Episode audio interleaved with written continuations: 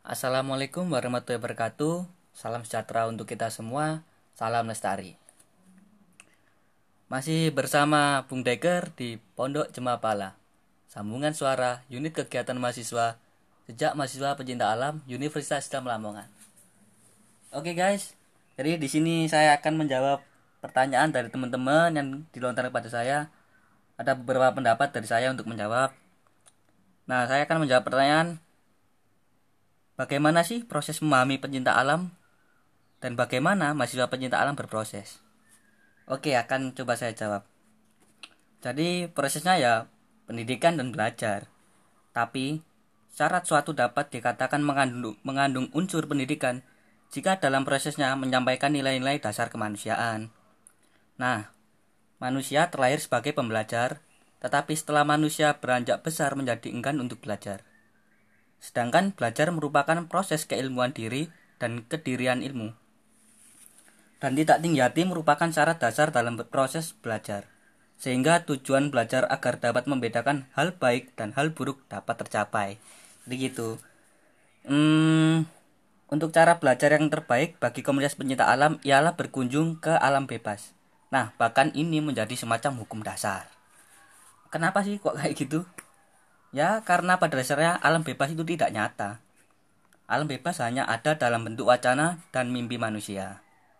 Alam bebas merupakan suatu dimensi yang terbuka bagi siapa saja dan memberikan kebebasan kepada siapa saja yang mengunjunginya. nah, proses masuk berkunjung atau beraktivitas di alam bebas itulah yang disebut petualangan, yakni suatu tindakan memasuki dimensi ketidaktahuan, penuh misteri, dan saat kejutan atau hal-hal yang tidak terduga. Jadi semacam surprise gitu. E, untuk kedudukan pecinta alam sangat berbeda dengan petualangan, tetapi memiliki keterkaitan erat dan tidak dapat dipisahkan. Komunitas pencinta alam dalam prosesnya akan melakukan aktivitas petualangan atau dengan kata lain bahwa tidaklah sama kedudukan komunitas pecinta alam mendaki gunung dengan pendaki gunung mendaki gunung gitu. Nah untuk kita kan biasanya naik gunung untuk teman-teman mapal nih. Bukan sekedar cari eksistensi tapi kita di sana itu pendidikan dan latihan. Kita cari ilmu kita mengabdi kepada bumi pertiwi. Jadi seperti itu sob. Nah untuk pertanyaan berikutnya apa sih tujuan dan manfaat pecinta alam?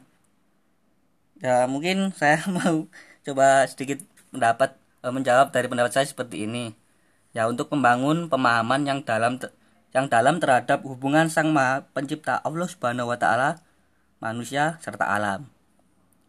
Memang, membangun pemahaman yang kokoh terhadap konsepsi alam dan manusia, membangun kesadaran terhadap fungsi dan kedudukan sebagai manusia.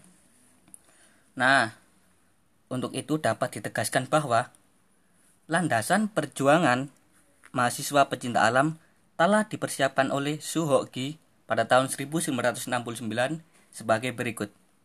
Kami jelaskan apa sebenarnya tujuan kami. Kami katakan bahwa kami adalah manusia-manusia yang tidak percaya pada slogan patriotisme tidak mungkin tumbuh dari hipokrisi dan slogan-slogan. Seseorang hanya dapat mencintai sesuatu secara sehat kalau ia mengenal objeknya dan mencintai tanah air Indonesia dapat ditumbuhkan dengan mengenal Indonesia bersama rakyatnya dari dekat. Pertumbuhan jiwa yang sehat dari pemuda harus berarti pula pertumbuhan fisik yang sehat. Karena itu kami naik gunung. Statement tersebut disampaikan Suhoki melalui sebuah media cetak nasional usai melakukan pendakian di Gunung Slamet pada tahun 1969.